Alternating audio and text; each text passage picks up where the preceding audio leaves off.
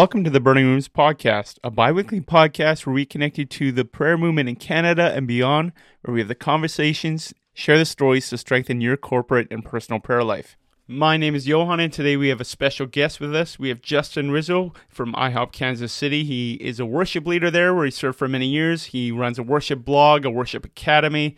He's a singer, songwriter, recording artist. He does a lot of things, and he just started his own podcast called The Rizcast. Make sure you check that out and subscribe. Welcome to the podcast, Justin. Thanks so much for having me, man. It's good to be here. We have Justin on today to talk about a new album, and by the time this recording comes out, the album will have just released, I believe. Mm-hmm. But now we finally got this new album. It's, I mean, you've had some projects in between, but this is your personal project. You've been talking about putting out an album for a while. So maybe you can share a little bit about the journey that the Lord took you on to finally getting this out. Yeah. So releasing music has been a um, it's been a journey you know with singing here at the house of prayer. Uh, i've been on full-time staff as a worship leader for 15 years. You know as part of my job responsibility is that's to do six two hour prayer meetings a week. And so you're singing live you know 12 hours a week. And one of the things that i love that we do at the house of prayer is the focus isn't just on singing worship songs or even just on intercession.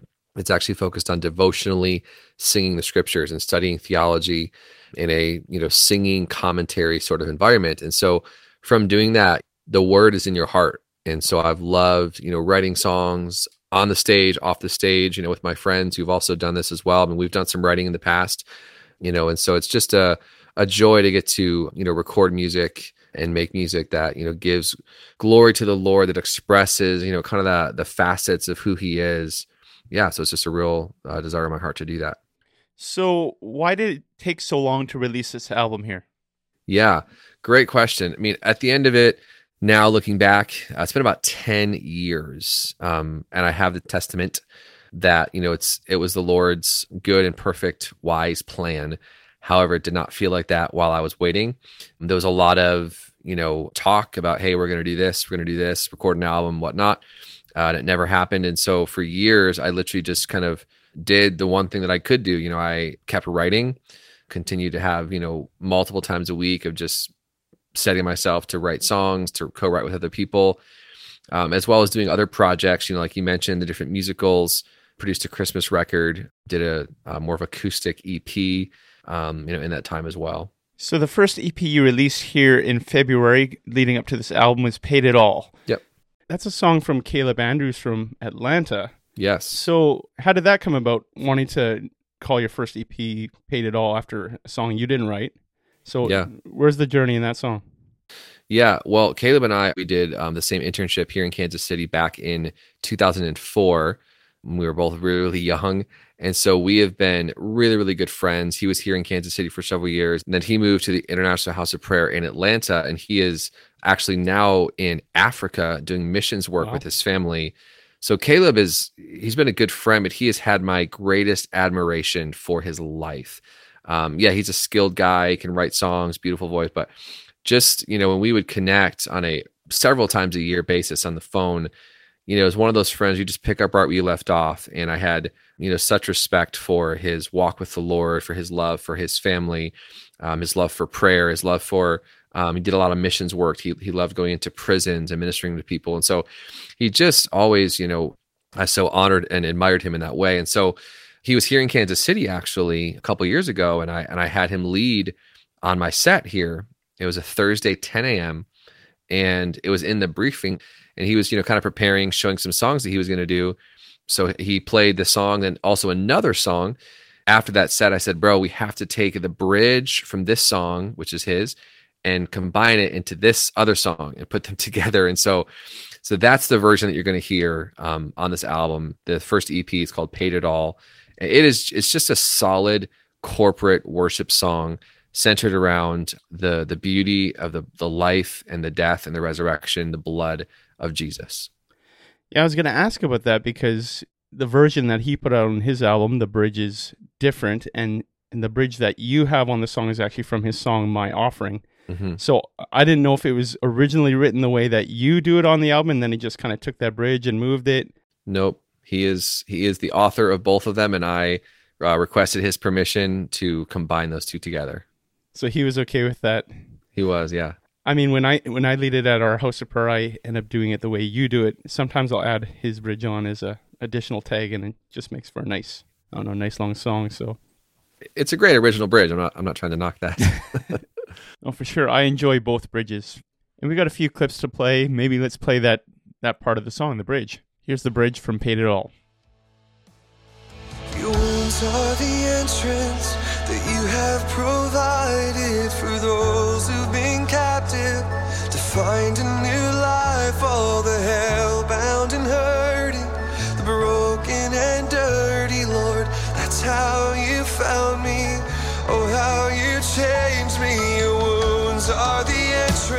I just love that. It sounds amazing, and I could just feel my heart getting engaged ready and wanting to sing that. However, this song really does crescendo at the chorus. Are you okay if we play that chorus for our Burning Rooms audience today? Yeah, that's great.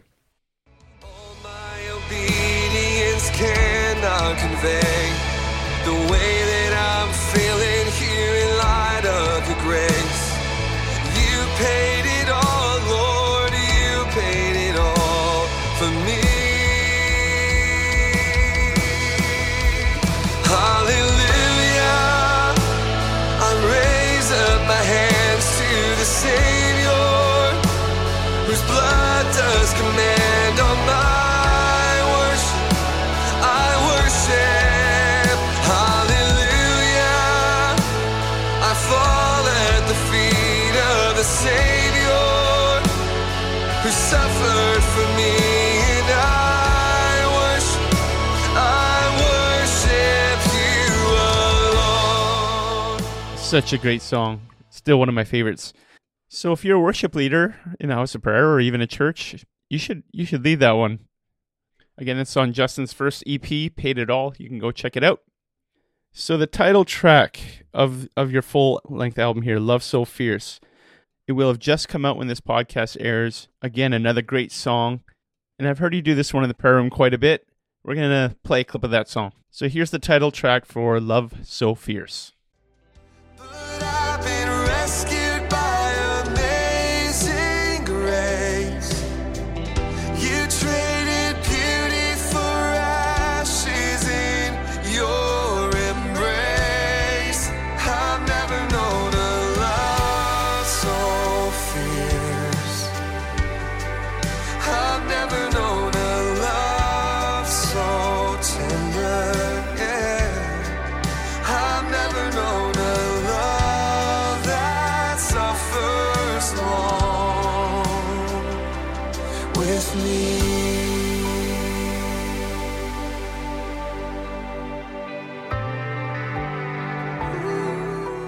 So I love that you got your wife Naomi involved in this one. Just Yeah. feels like I don't know, being a very it seems like a really intimate song. Uh, when I'm listening to it, I'm like, wow, it's it's kind of cool that he was able to bring his wife on this one. It's such an intimate song. So, what's the story of this one? Where did it? Where did this song come out of? Where was it birthed? Yeah, um, right from the prayer room. Actually, this is a um, an old chorus lyrics that um, a really really good friend of mine and singer and worship leader here at the House of Prayer named Lisa Gottschall came up with years ago when we were doing a set together. I've never known a love so fierce. I've never known a love so tender, and uh, it had a different melodies to it. So when we were kind of preparing for this album, I got together with Lisa and we kind of tweaked some things. Then I brought another writer in as well named Aaron Valdiviez, and we further tweaked some things.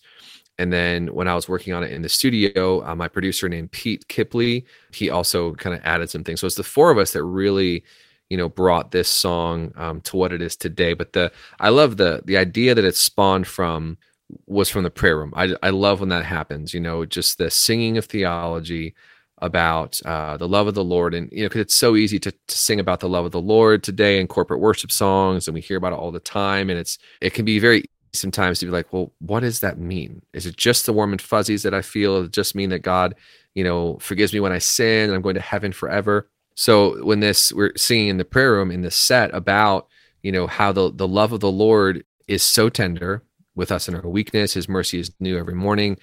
Uh, and we love that reality. And I'd say that's that's kind of the main facet that we've sung about regards to the love of God. But in the set, we were also singing about the the fierce love of God. And those are not in opposition to one another. He he possesses all of that within his being.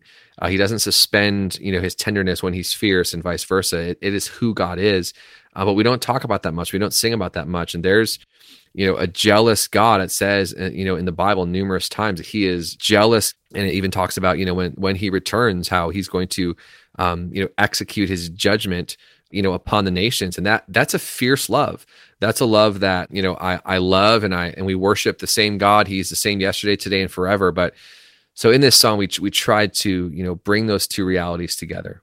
Oh that's cool. It does feel like a contrasting idea but again like you were saying that's kind of the tozer quote it's like he doesn't suspend one attribute to mm-hmm. impose another attribute he's he's always loving, he's always just, and he's always righteous all at the same time. He doesn't stop being loving in order to impose judgment, but his judgments are are lovely and his judgments are beautiful. I love that.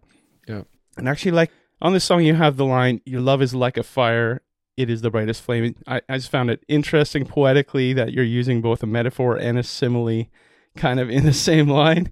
So that's kind of creative. That's not something you see very often. Yeah.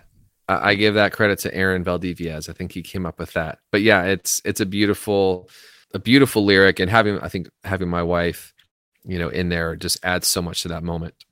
So you didn't record this album in Kansas City? Did you go somewhere else to record this album then? Yeah. So the majority of this album was actually recorded in a place um, called Cisco, Texas. It is a very very small place. I think there's like a Mexican restaurant and one fast food restaurant that are here. But there's a studio there called Ranchland Studios. Beautiful, I mean, epic studio. Go Google it. It's it'll blow your mind. It has I think like five or six um, like Westin hotel rooms attached to the actual studio. So you literally drive there, um, you know, a couple hours outside of Dallas, and you bring your food. There's a, a kitchen, dining area, hotel rooms, beautiful studio, all the gear you could ever want. And so um, it was predominantly recorded there. Uh, we did cut some vocals here, some vocals in uh, Nashville, but primarily was all recorded there in Cisco. So you have a different producer on this one than you've had in the past. I, I could just tell by the, the sounds that are coming out. It's it sounds a little bit different than what you've put out in the past. Like it's really good. It's still you, but it's just a different flavor. I mean, Pete Kipley, who's become a great close personal friend of mine, is the one who produced this record, and he did a phenomenal job. He is um, not only a musical genius, but the the heart, uh, the work ethic, and the spirit that he brings with him into the studio. He just creates environments to draw the best out of the musicians, and it's really cool. The many of you guys listening might be familiar with Upper Room. They're a church based in Dallas, and their kind of main musicians there are the ones who actually played on this record, and so it was so cool just having that, um, just having the spirit present, having the spirit invited, having the spirit you know tangible not only in in singing and in lyrics that we write but also in in the players as they you know they're coming from upper room this place where they spend you know morning noon and night they have um, expressions of prayer. And so they're coming from that environment you know to play on this record. It was it was really really special. That's awesome. I just i love the different flavor that it has too and the musicality and the creativeness that we've heard so far. Uh, so this third song that you sent me live and breathe. Okay now i know this one. Uh, I know it from the prayer room, and every time I hear it, the pre-chorus and the chorus specifically being played in the prayer room, I don't. I'm not really familiar with the verses in the song, but the pre-chorus and the chorus for sure. Whenever they come on in the prayer room, I don't get much work done when I'm in my office. I just feel forced to stop whatever whatever I'm doing and just really. It, it takes me to a place of worship and encounter with the Lord. I just find myself stopping, pausing to connect with Him and there's this progressive build to the song. You know, it's like you're climbing a mountain. You got those quarter notes, and then you hit those eighth notes, and then you're just there. Well, instead of me talking about it anymore, let's just play a clip of it. This is Live and Breathe. By grace and mercy, at its fullest, I want to live and breathe presence and drink you in and take you in. I will hide your word in my heart. I'll drink you in and take you in. I wanna live and breathe in your presence and drink you in and take you in. I will hide your word in my heart. I'll drink you in, take you in.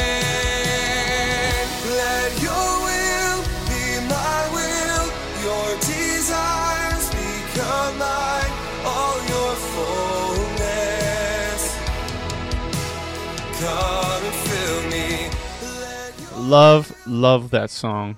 So glad you put it on the album. Yeah. I like to think that songs are not really written, but that they're more birthed. So, what's the birth story behind this song? Yeah, this is a song that came out again in the prayer room spontaneously. Gosh, a long time ago, many, many moons ago. And um, we had done a couple different versions of it and it wasn't, it just wasn't quite landing the way that I wanted it to. And so um, my wife and I um, just got together one night and we spent some time on it. And I feel like the changes that she made really brought it more into that. Okay, this feels like it's landed now. But yeah, that that song is really, you know, um, just a deep cry of my heart. You know, I want to live and breathe in your presence, to drink you in, to take you in. You know, I will hide your word in my heart. And yeah, I just I love that. I love that song. So it means a lot to you personally. You've you found yourself encountering the Lord in the midst of it. And... Yes, absolutely. So those are the songs that I've heard up to this point. So where can our listeners get the album? It is available everywhere now, everywhere that you can stream music, buy music, download music. Awesome. Let's say there's some worship leaders listening to uh, this podcast. Is there a way they can get the chord charts and that sort of thing to play in their communities? Yes. Spotlightmusicgroup.com. So I'll have all those websites in the show notes. You can check it out. So go pick that album up. I know I'm going to enjoy it.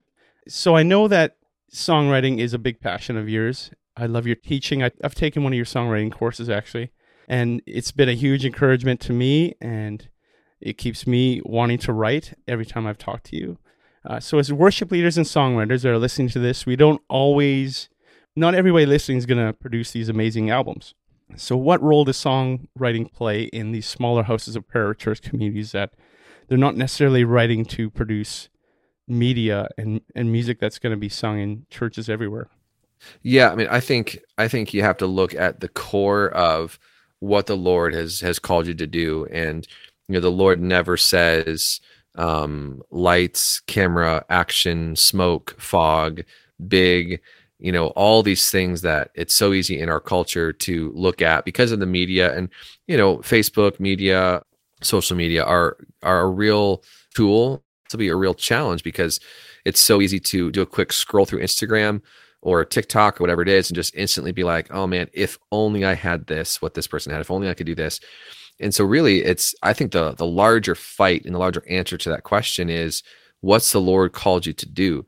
And if you say, I feel the Lord's called me to um, you know, produce music that many people will sing, then that's awesome. Then you have to start it at the first step of that, and that's to be faithful to write.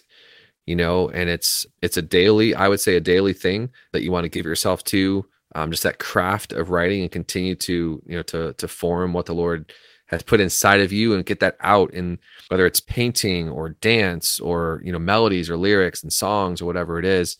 And so I think really just comes down to an issue of stewardship, being faithful to what the Lord has called you to do, and I have a really big passion.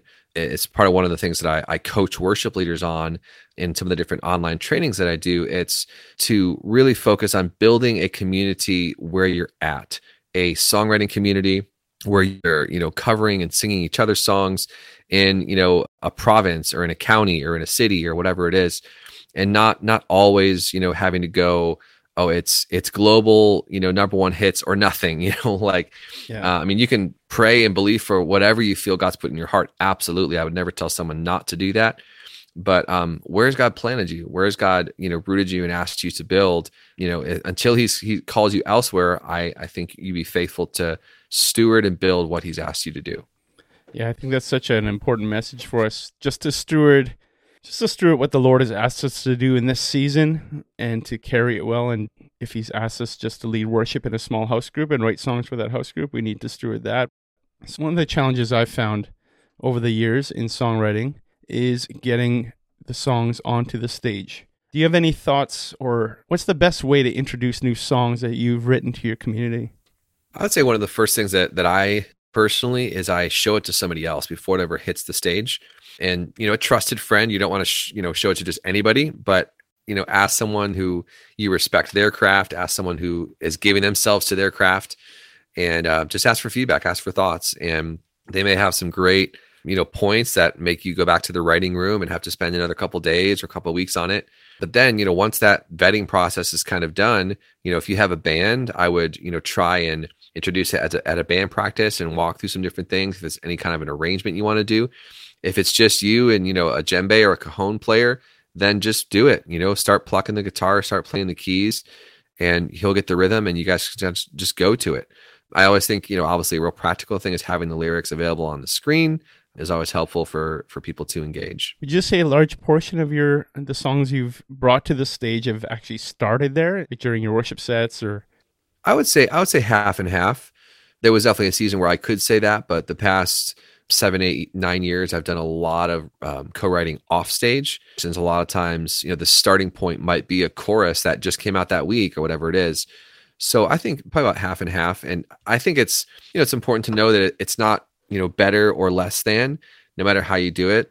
You know, there's there's people who you know co-write in writing rooms you know all day long, and they're doing an amazing job of communicating deep theology, putting it into song that people can sing. There's other people who you know, like much like what we've done, Johan, for years, is you know, you're in a prayer room spontaneously singing theology to Psalm 23 and choruses come out, you know, and then you write songs based on that, you know. So I think either or is is definitely, but for me, it's definitely been uh, probably an even split. So how much of a role does that play in in scheduling your time to actually write? If you're going to produce songs, do you are you intentional with the amount of time that you spend in the writing room? Yeah, absolutely. I mean, you are going to make time for what is valuable to you. If it's the newest show on Netflix, you will make time. Even if you work nine to five, you got a wife and three kids or whatever it is, you're going to make time for what is important to you. So, if again, this goes back to what I said earlier, if you feel called by the Lord to do it, you know, all the more um, that, oh, it's not just like a hobby that I'm avoiding or neglecting, but if you feel called by God, I would take that really serious. And you know instead of trying to do um, oh i'm just going to do a three day writing retreat you know once a year instead of doing that you know i would more challenge yourself. And i'm actually um, preparing a songwriting challenge i'm going to be running through my um, my online training gathering any singer musician worship leader songwriter who wants to to do a challenge with me will actually be a, a daily writing task that you have you know for 15 10 15 minutes a day. Because i think sometimes when you know it's like oh i need to get like you know three days away to edit this book or to write this song or whatever well it can be with how crazy life is it can be easy for that to never happen. However if you're like tomorrow i'm going to set my alarm 15 minutes earlier and get up and the first thing i'm going to do is write poetry. Then that's a, an easily attainable task you can do you know five days a week starting tomorrow morning. That sounds great especially for those worship leaders that want to do something like that. Where can they connect with you to be able to jump in on something like that? Probably the best place would be my instagram. That's where i'm, I'm the most active on my insta stories and on my um, my page as well. But you can also go to justinrizzo.com and there's some different classes listed there as well that you can check out awesome we'll put that in the show notes for our listeners songwriting tends to have a lot of trends especially in worship music i, I just see a lot of it sounds the same in different seasons quite often. Where do you see it going in the next decade? Do you have any thoughts of where the Lord is taking songwriting for the church in the next decade? I wish I had a, a deep poetic answer. I, I don't. I, you know, I I just I'm living in a place of of loving loving music, loving the scriptures, and you know, I I am you know ha- happy with a lot of what I'm seeing happen in the, in the worship movement where you know yes you're going to have elements and you know portions of it where it's it's about you know money or whatever it is and getting hits or whatever. But there are a lot of amazing people you know that i've met over the years who have a, a fierce devotion to not only singing the scriptures but creating songs where then you know people can also sing along with them and i think of david you know many commentators believe that you know he didn't just write psalms and write songs because he needed a hobby uh, or he felt called to be a songwriter, but that's actually the way that he taught uh, theology to his nation. And so, you know, that that's one thing that that definitely you know burns on my heart. And so, yeah, where it's going in the next decade, I I don't know. I'd love to hear what you think. Yeah, I don't know. There's so many well-known songwriting communities out there right now. Bethel, Upper Room, Housefires, and the list goes on and on and on. So I, I was just curious to where it's going to go. I just I guess we just go for this ride and see where the Lord wants to take it. Yeah. So how much do you expose yourself to the other worship music out there? Are you are you kind of listening to all streams and just seeing what's going on and do you take pieces from that or is it mostly just what the Lord's speaking to you personally? Um, probably to my detriment, I don't really listen to a lot of worship music. And again, being in, you know, uh, a 24/7 environment, I hear a lot of it, you know, and so when when my job is to to be in a room where there's nonstop worship and music and theology and singing, typically when I leave that space, um, I'm trying to reserve the rest of my sound waves for, you know, personal creativity. Um, I really enjoy listening to soundtracks, you know, and I enjoy listening to uh, musicals and those sorts of things. But in terms of worship, again, to my detriment, probably I, I don't listen to uh, to a lot of it. So, besides songwriting, I know that you write a lot on your blog about building worship teams and and a healthy worship culture in your church community. So, what prompted you to really press into this idea to create resources around the idea of building a healthy worship team? Yeah. So, I think for me, it kind of spawned from how I had done it wrong for so many years. And then I, I began, I remember it was several years ago, taking, it was Wednesday nights. Uh, my wife was in a Bible study, a women's Bible study, and I would go to the prayer room from six to 10. And I remember just every Wednesday night from six to 10, I would just write out my experience as a worship leader of where I had failed, of where I had succeeded or done well at. And I didn't know at the time that I was, you know, working on a, a book for worship leaders, you know, how to grow as a worship leader. I didn't know it would turn into a blog. I didn't know it would turn into a podcast, into, you know, courses and everything else that I have online. But it's just kind of just my experience, you know, and one of the beautiful things about the International House of Prayer and houses of prayer in general is that you get to to worship so much more frequently than you would if you were just on staff at a church. I mean, picture, you know, four or five hundred member church and there's three or four worship teams. So already you're like maybe in rotation, you know, once every other month or once a month or however they break it down. But at a house of prayer, you know, um, I was on three worship teams for a season, down to two worship teams, and on one worship team, you know, uh, in different you know breakdowns over the past 15 years and so uh, it was a year ago january that i passed 10000 hours wow. of leading worship on a platform with a band and you know i don't say that to impress anyone at all but more to impress upon them that you know i've i've definitely seen some highs and I've seen some lows in my time of worship leading, and that's really where um, you know these choruses, where this blog, where my podcast, where this book comes from, is just sharing my experience, you know, from from those hours. You were on three different teams earlier on. I find when you're on multiple teams that it's actually difficult to build community around that because there's three different communities that you got to build around then to build a healthy worship team. For those that are in houses of prayer and are on multiple teams, how would you go about that? I would, if at all possible, discourage that from happening. If possible, I know it's not always possible, but I would, I would even probably lessen my hours um, to make it possible to have, you know, people not pulling double duty on multiple teams because for the long haul, um, community, having um, true friendship and true relationships with people, not just on a platform, you know, singing the Bible and, and interceding for different things, but actually off the platform is so, so valuable.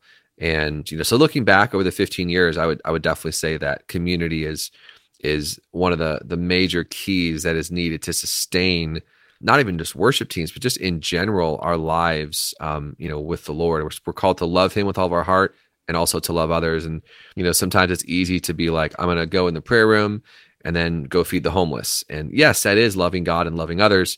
Um, but I, I believe when it, you know, when you get become a little bit closer together with someone else and a human that you're building relationship with, sometimes it can be even more difficult than just going and passing out food at a shelter. And so I think just seeking to have that community in your life is very, very key um, to sustain a house of prayer for the long term. It's interesting because I think it's common right now, especially for smaller houses of prayer and even the larger ones. I think there's there's a little bit of a shaking where there's less people right now in the in the movement. It feels like less resources. The Lord's kind of stretching us. Yeah. So those of us who are not twenty four seven, you're basically saying it's it's probably a better idea to have less hours and just a few really strong teams. Absolutely. Absolutely. I would have, along with the staff requirements at your house of prayer, um, not only times where you're, you know, in the room praying in the seats and in the room on the stage. I would have in another room studying the Bible with a group of people, in addition to times where your, you know, your lives are the focal point, where you're talking about the not to make the Bible not real, but the real stuff, if you will. Your day to day, you know, how is your your marriage going? How is parenting going? How are your friendships? You know, how's your heart really? Because um, it's so easy in our culture to um, look at someone on a platform and just assume, man, they are so deep, they're so spiritual. When in actuality, maybe they're really hurting. Maybe they're really, really in pain. Maybe they don't have any true friends. So I would absolutely recommend that. Yeah, I've heard you talk many times how the worship leader is supposed to take that pastoring role essentially with their team and getting together getting together regularly, you know, just having fun and doing Bible studies together maybe writing songs together, it's a good way to do that and cultivate that pastoral relationship that you have with your team and that team dynamic. And I think you just go a lot deeper, even in the revelation that you're singing, because you're studying the word together and you're praying the word together and the stuff that can come out of your worship team when you're doing that with the word in front of you in in other contexts really will bring forth greater revelation when you're actually singing it on the stage. So that's good advice. And and I remember when I was down in Kansas City, you pulled me into your briefings and you allowed me to join the team once. And you guys really it felt like a house group, a real strong community aspect and you had those conversations like how are you doing? How's how's your mom doing in this area? And you, really understood uh, what's going on in their lives and you you guys would leave the house of prayer go for a walk down the street and just hang out and have fun at the same time and that really it caused me to really crave that kind of community amongst my worship peers and those that those that are around me playing instruments. I just i really felt that that would be really valuable something that can really grow our team and the quality of what's coming out in yeah. our prayer. So absolutely.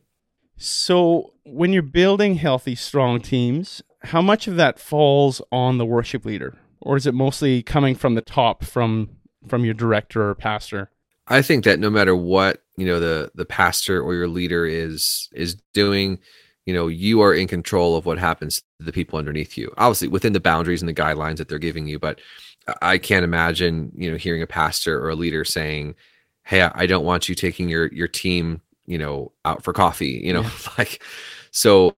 And if you if you you're listening to this, you say, "Well, I definitely don't have that gift. I'm an introvert or whatever it is." Uh, I'm right there with you. You know, my wife calls me a trained extrovert. I mean, I prefer, um, you know, deep conversations in a one-on-one context over a good coffee. I'm not the life of the party guy. I don't like going to big events, you know, whatever, uh, where I have to like have 20 superficial conversations in two hours. I'd rather have one deep two-hour conversation. That's me.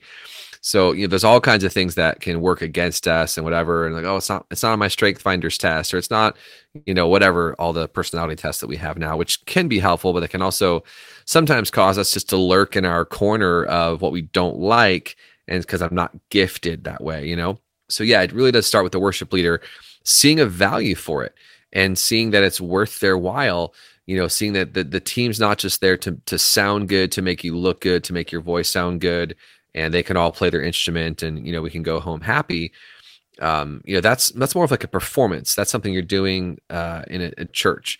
Like if you're if you're building something for the long haul um, then you have to have those elements present uh, no matter what's happening around you.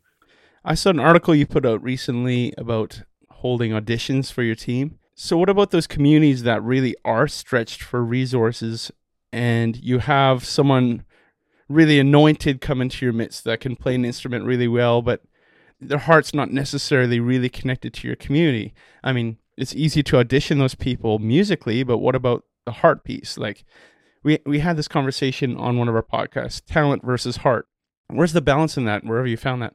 Mm. Yeah, great question. I don't know if there is a dogmatic answer to it. You know, the way that I've tried to walk it out is to to recognize talent and sometimes you have to understand that the heart is coming or it will come. And it may not be there right now. But how long you wait, how long you work with someone before you say, Hey, I'm not sure if your heart's there. Um, I don't know. You know, I, I am of the opinion I would definitely lean more this way that that I would never um, deny someone or sit someone down for quote unquote pride or their heart not being you know connected to us or like oh you're you're more at the church down the road or when you talk about you know, even theology you're more like you sound like this type of person so you know i'm gonna like make ways for you not to be on my team. You know all that kind of stuff is just i would strongly you know caution people from from exercising that and instead say what can we learn from this person? Now of course while keeping the the nucleus and the central dna of the team uh, it is your core beliefs, your church or your pastor, whoever it is, your house prayer director. Obviously, you want to keep those core beliefs, but there's been numerous times where I have asked musicians and singers and even worship leaders who uh, maybe I didn't even necessarily like understand or even fully agree with the certain points that they were saying or whatever, but I'd actually have them share in a Bible study to say, hey, like we want to be open to hearing this. Obviously, we're not we're not talking about heresy. Right. We're talking about you know some differences um, about different theological points. And so I would, if if at all possible, to to welcome people with open arms and seek to go on a journey with them. And, and I, I have articles on my website as well about something called the Vision and Values Nights, where you know auditions are step number one. Uh, once they pass an audition, to me that person's not on the team. At that point, you say, "Hey, we have now said that you're um, skilled enough. Now you're welcome to come to what's called a Vision and Values Night. That might be one night. It might be you know one quarter a year. It might be continual. You know might take just take the summers off. You have two semesters. However it works out with your schedule. And in those times it's not just about great you sound like whitney houston. Let's get you up on there sunday morning and blow people's minds. Now it's about hey on thursday night you know before you even come to a sunday show up on thursday night for eight weeks in a row. We're going to go over the theological vision and values of our team. We're going to go over the practical vision and values of our team. I'm going to see if you show up on time. I'm going to see if you can interact well with other people. I'm going to see if you'll have a heart to reach out to the weaker singers that are already on the team. So, you know, that's that'd be my recommendation. Take the take the long game, but so many worship leaders I talk to, and I get it because we're we're sometimes in small venues, and it's like we're just desperate to get somebody up on that platform. It's like I got I auditioned them, or I didn't even audition them. I just saw them tapping on the back of the church seat, and I needed a drummer, so I got them up there. I get it, but you know, if at all possible, do your due diligence, play the long game, and really get a, a heart connect with people. That's great. Some there's some great wisdom and advice there. You have a lot of resources on your website that really speaks to these things that you want to share with our listeners. Yeah, absolutely. Um, justinrizzo.com um, forward slash blog.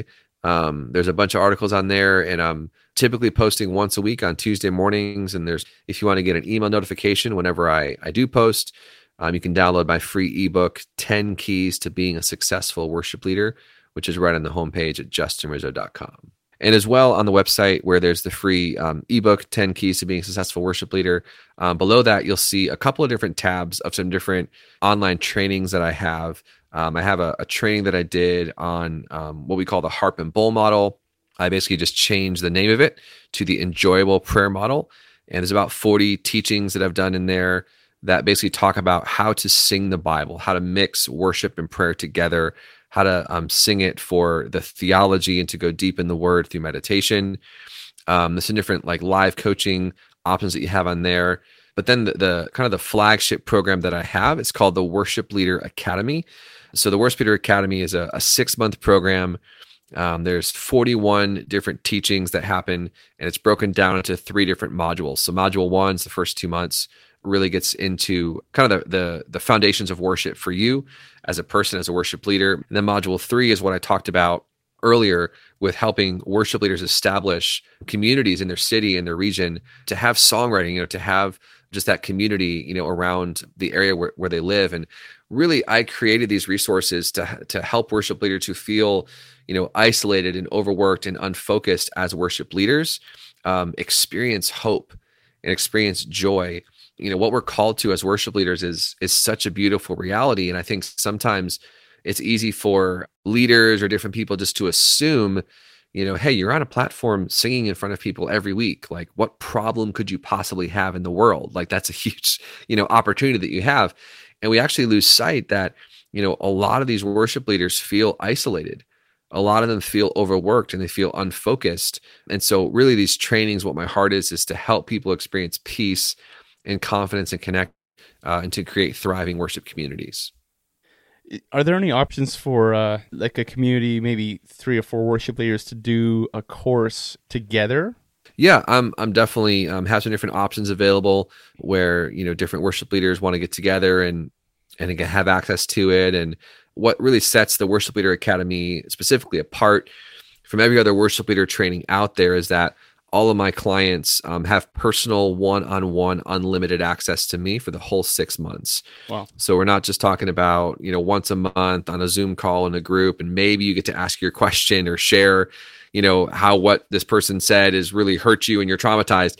It, it literally gives you unlimited access to me um, for six months. And so um, we could definitely you know work out some different ways to you know to to have that happen Well, it sounds awesome. So, if you're a director or a pastor, even of a community, uh, this is something you should actually get for your worship leaders. Like, pay for them to take this course. It is, I mean, I can attest to Justin's heart and and his teaching. I've I've been through some of it, and it's all excellent and really encouraging, and it'll strengthen your your worship teams and your worship leaders. So, thanks so much, Justin.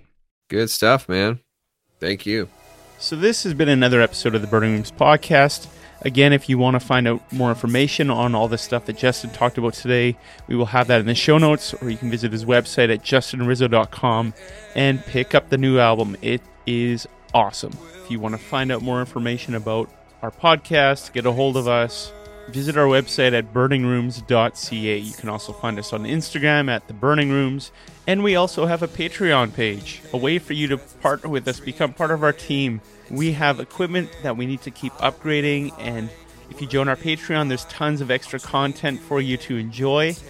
So check out what the benefits are. You can find a link in our show notes. And again, if you enjoy this show, share it with your friends, your community, because it could encourage them as well. Until next time, my name is Johan, and this has been the Burning Rooms Podcast. Let your will be my will, your desires become mine, all your fullness. Come and fill me. Let your will be my will, your desires become mine.